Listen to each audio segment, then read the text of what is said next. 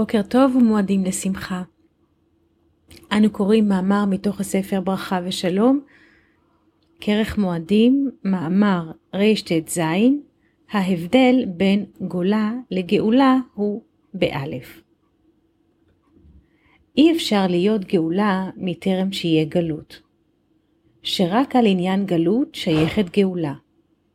ומשום זה מבואר בספרים שההפרש בין אותיות גלות לגאולה הוא רק באלף. היינו שממשיכים את אלופו של עולם בתוך הגלות, ואז נקרא גאולה.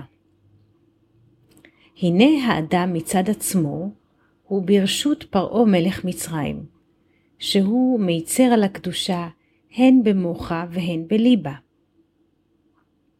מטעם שהאדם נברא מצד הרצון לקבל לעצמו, ואין העבד יכול לברוח ממצרים.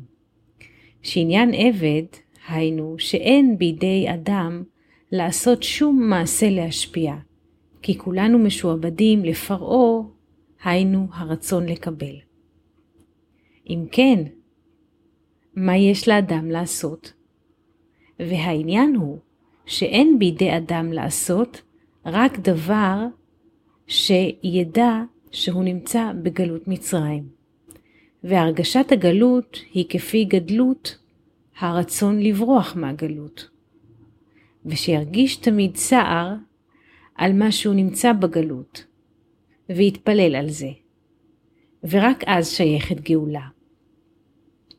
כלומר, שהקדוש ברוך הוא יוציא אותו מהגלות של פרעה, ושייתן לו כוח לעבוד, להשפיע.